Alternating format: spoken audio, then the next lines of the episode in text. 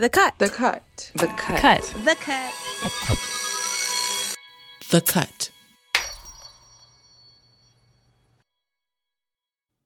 A couple months ago, I went to a party and struck up a conversation with a stranger. We're both milling around by a table full of drinks. And as soon as I introduced myself, this person was like, Oh, did you ever find any art to go with your couch? I've been thinking about that. Which is obviously really confusing. Like, how does this random person I literally just met know about my living room? And it took me a beat to realize that the person listens to the podcast. That's how they know about my couch. And I immediately thought, oh my gosh, am I in a parasocial relationship? The term has gotten a lot of traction lately. It's a relationship where one party puts a lot of time, energy, and interest into someone who has no idea they exist. We've all been in one or another throughout the years. It's why millions of Zillennials cried when Steve from Blues Clues made a video to give grown-ups closure. I guess I just wanted to say that after all these years, I never forgot you. Ever. And I'm super glad we're still friends.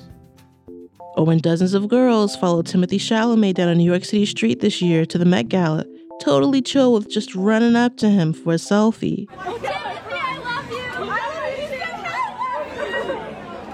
Whether it's with celebs like John Mulaney or Bennifer 2.0, or just some college guy on his couch, everyone has opinions, has sides, feels like they know them, even when they don't.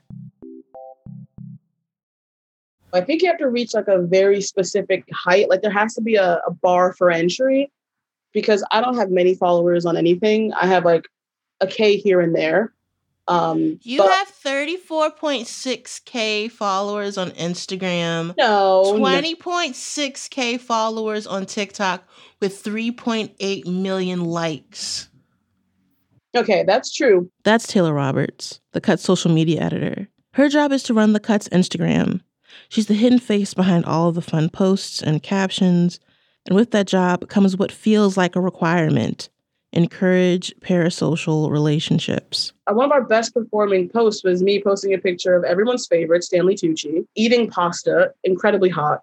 And I made the caption like, POV, you're in Italy and this man sits next to you eating pasta. What do you say to him? And they got a lot of comments, a lot of likes, and a lot of shares because everyone loves Stanley Tucci. Writing comments like, Stanley must never be denied, and he can sauce me any day.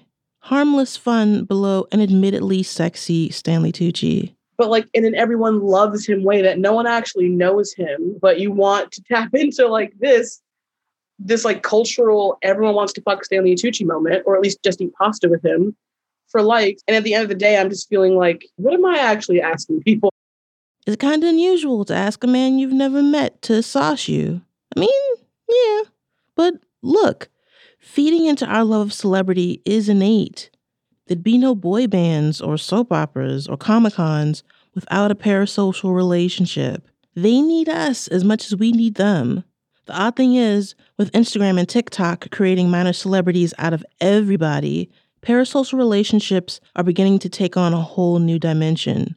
Case in point, Couch Guy. Couch Guy is insane. This like young woman, she went to a college to visit her long distance boyfriend and set it to music. I think set it to an Ellie Goulding song, and I hope Ellie Goulding's making a fat check from this. So far for you.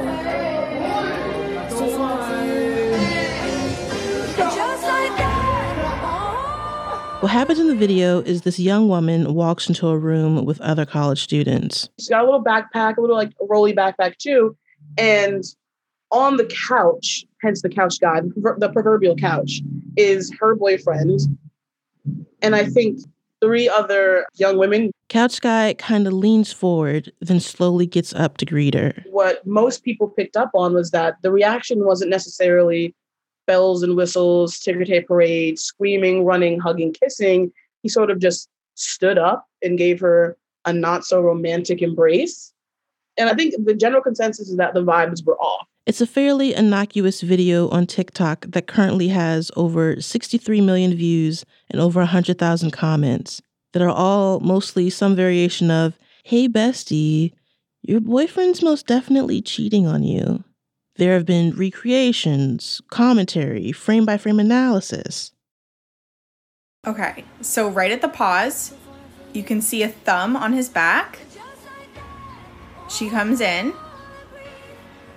Girl scoots. Hello, I'm here to debunk the hand on back claim. I don't believe it is real. Is this all being said? This boy is definitely sus as fuck. The phone handoff, real. The girl scooch, real. I went to her actual page to see like a follow up video because she is fighting for her life in these comments because TikTok, y'all some savages. I want to talk about these girls on the couch because these girls are not your friend. And before you say, oh, you don't even know them, I know them.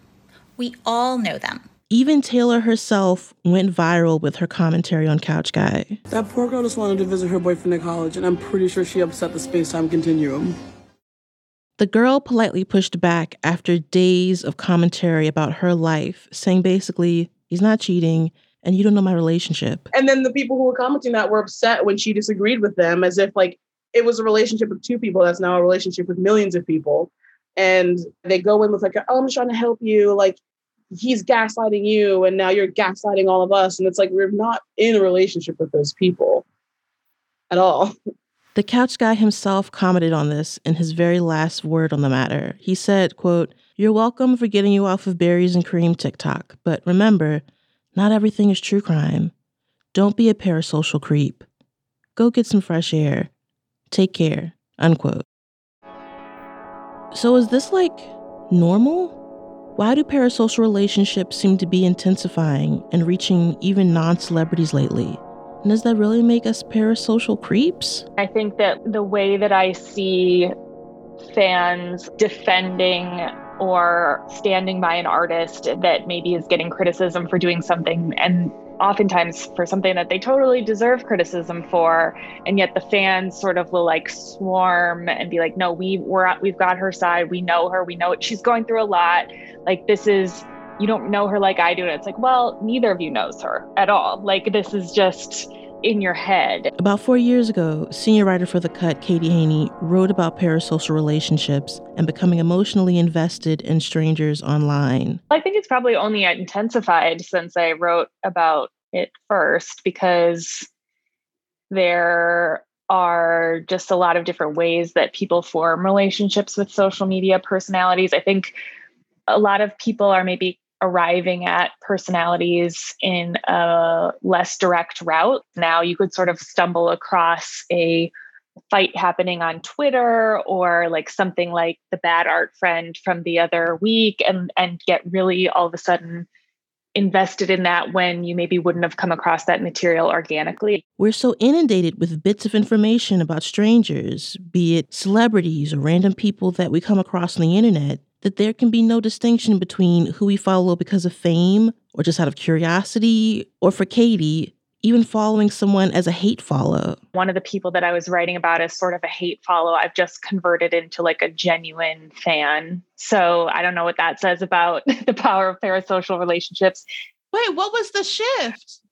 Uh maybe just um Stockholm syndrome. I don't know. Like I just like following someone for even if you think you're doing something ironically and you think you're kind of like making fun of someone, if you are with them long enough, maybe they can just grow on you. And that shift can be surprising. But as weird as it is finding yourself suddenly texting friends about some college kids on a couch, or the possible hidden messages behind John Mulaney's ex wife showing her TikTok followers how to put on a duvet cover, it's even more unsettling being on the receiving end. I read every letter.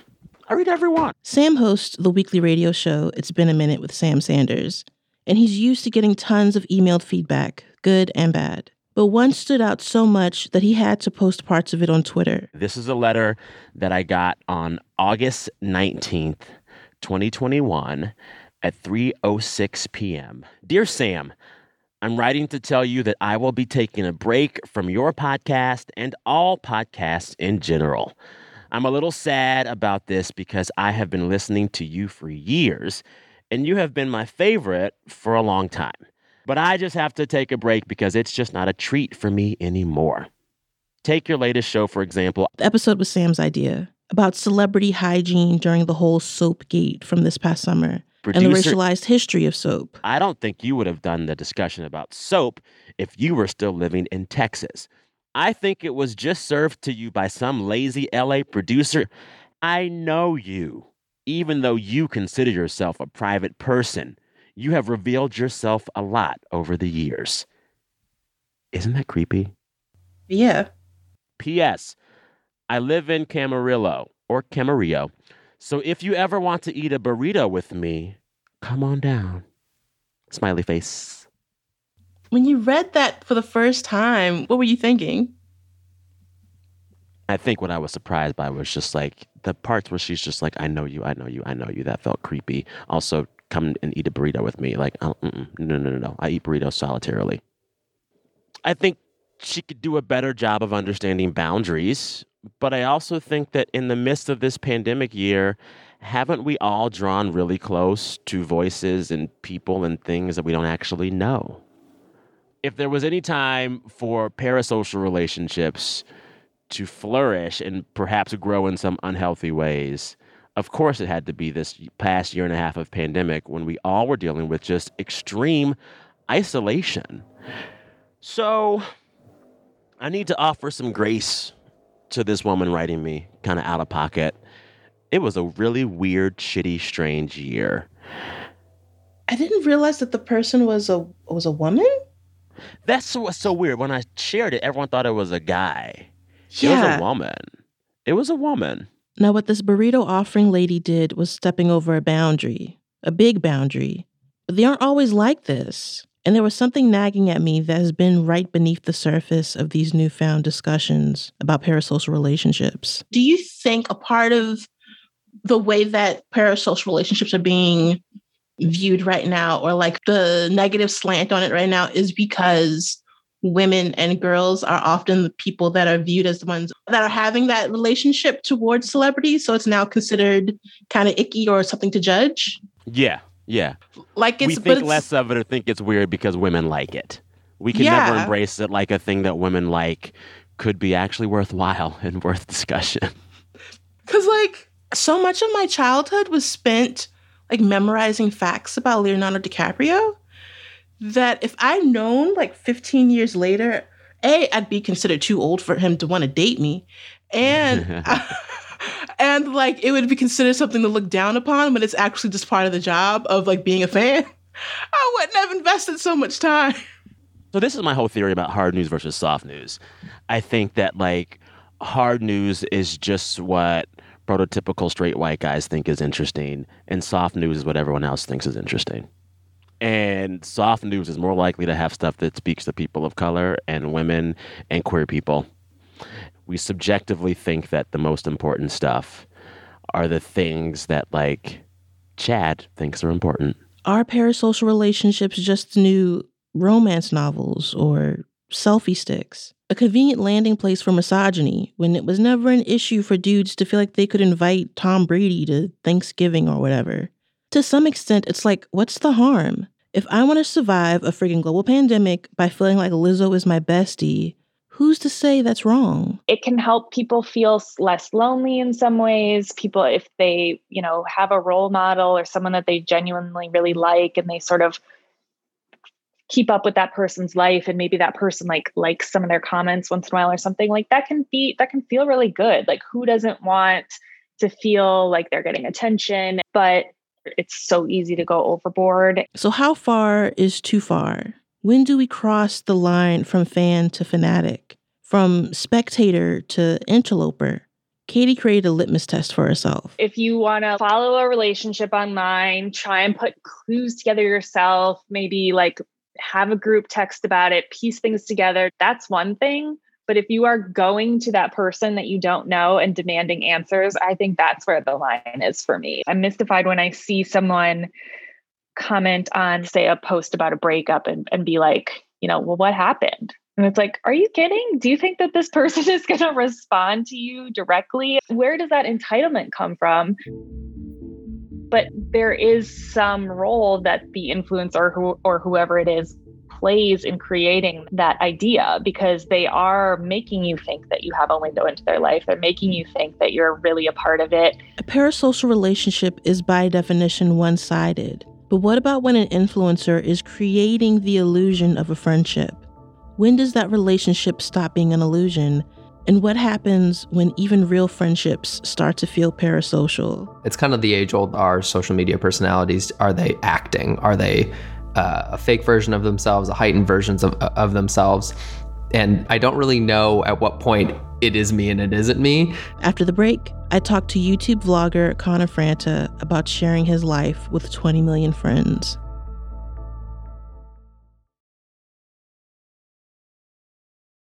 If parasocial relationships exist on the frontier of our pandemic constricted social spheres, influencers thrive in the bizarre hinterlands of that phenomenon. Unlike a celebrity who's performing on stage or on screen, or a couch guy who, frankly, never asked to be a part of this. Influencers talk to thousands, sometimes millions of followers and ask them to talk back. You have 8 million followers on Twitter. You have 4 million followers on Instagram. You have 5 million followers on YouTube. Why? Like, why would you want that? Um, I begin to question the same thing the older I get and the more I get into it. I'm like, hmm, this was a choice, wasn't it? It was a permanent choice that I didn't realize would be permanent at the time. What number felt like enough and what number felt like too much? I remember hitting milestones like a thousand subscribers, and I'm like, who are these thousand people? You know, that that's an unfathomable amount of people. I grew up in a town of 4,500 people. So I started in like Minnesota, um, where I grew up as well, has like five, six million people in the entire state. So Mhm. sometimes perspectives like that really throw me for a loop where I'm like, wow, I have almost double the population of Minnesota on Twitter. Ugh. Connor Franta is a YouTube vlogger who first gained a following through his YouTube channel in 2010. Just updates from a teenage Connor about his life being posted into a void. It's my birthday! Yay! I'm super excited. And I'm home alone. And back then, there wasn't really an expectation for what a vlogger or influencer was supposed to be. I will say that I was definitely one of the first on YouTube, which is a Mhm. really weird thing to say. It doesn't feel real now. I was trying to explain to some younger people uh, on TikTok I was talking to the other day at like an interview thing. I was like, it's hard to imagine, but imagine uploading a video titled How to Wear Pants 10 Ways. That would be the only video on YouTube titled that. And that was like uploading anything to YouTube. That's how long I've been on the platform. He went viral in 2014 with his coming out video. Okay. Hey, what's up, you guys? So I'm sitting here in front of you with no script, no plan, no fancy editing. And I'm just gonna be really honest and tell you that I'm gay. I think mine got a lot of attention because I was one of the first people that had like a large platform to to come out after having a large platform. The video got it was like 10 million views overnight. It had it has like a million comments and a million like or maybe a million likes. Either way, it has it had so much interaction. It was like five top trending topics on Twitter. I remember just being feeling so small in in something that was so big because I didn't expect it to be that big of of news. How do you process being a trending topic on Twitter? um, with grace. Uh, no, it was terrifying. You do things without having fully processed it yourself. And although I had come to terms with being gay, I didn't know what it meant to be gay. Mhm. And yet I told the whole world I was that. And then I was being bombarded with questions about it that I didn't have answers to and attention around the topic that I didn't necessarily want. There was like a threshold of I wanted people to know that to I guess to stop asking me about it, but I guess I didn't think far enough ahead in that sense. Because essentially, twice the population of Minnesota knows your business. Did you feel a pressure to maintain that level of intimacy throughout all of your videos?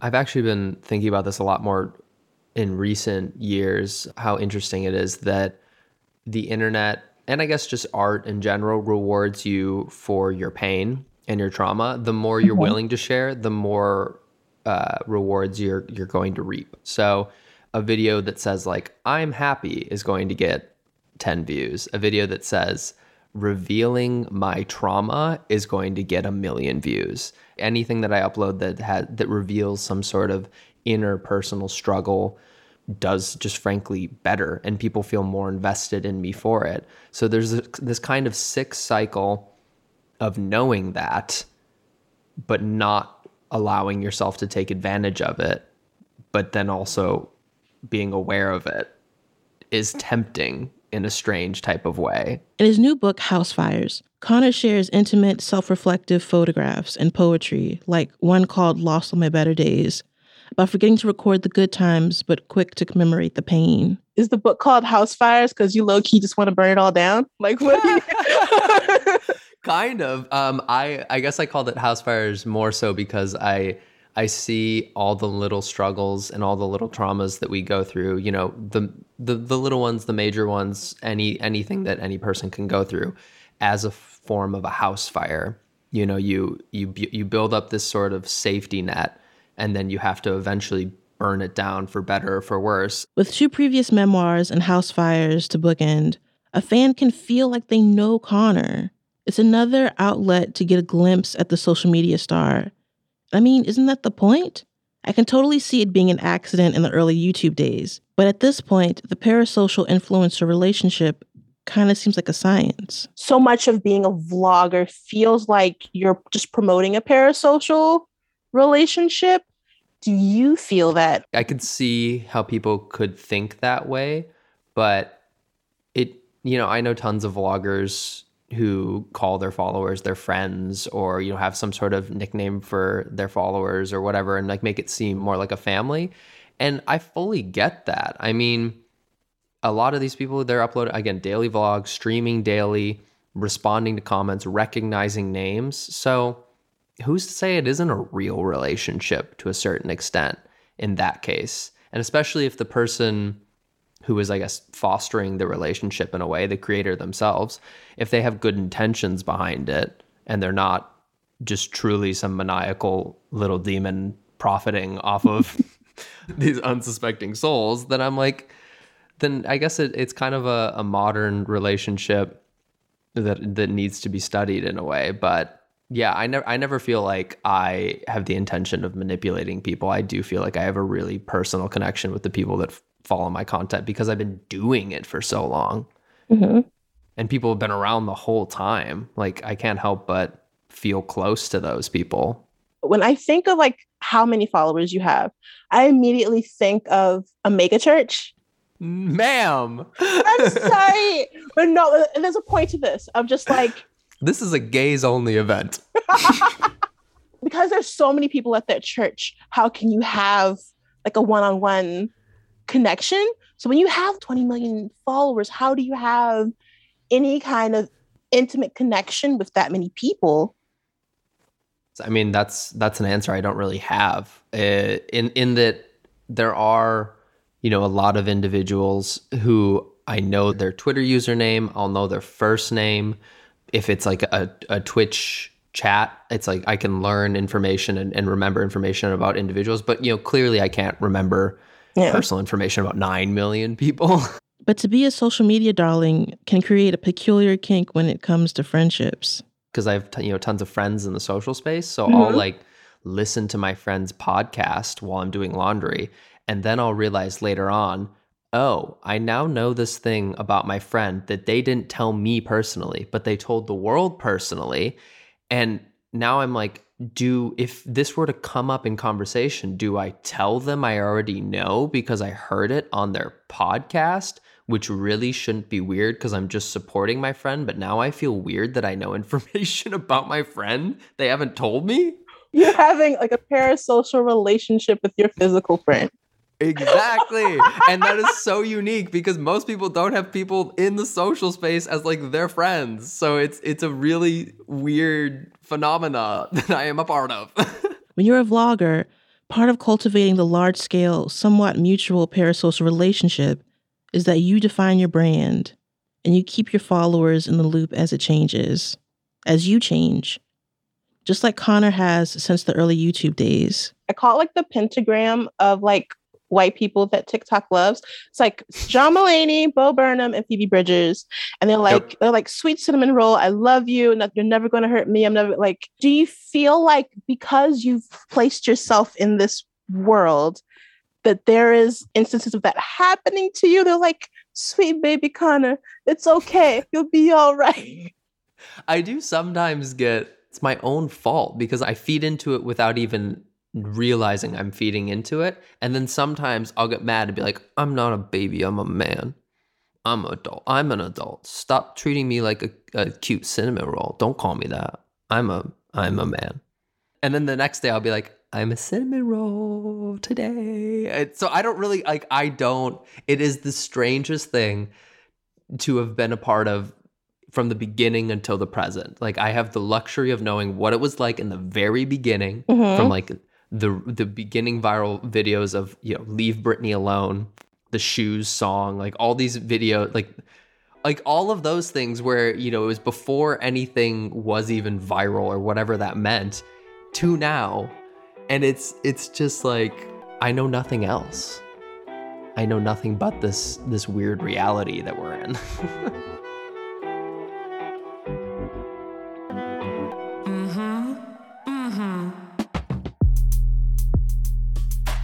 This episode was produced by myself, along with Jasmine Aguilera and Noor Bouzidi.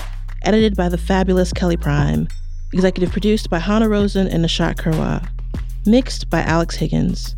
Special thanks to Jolie Myers.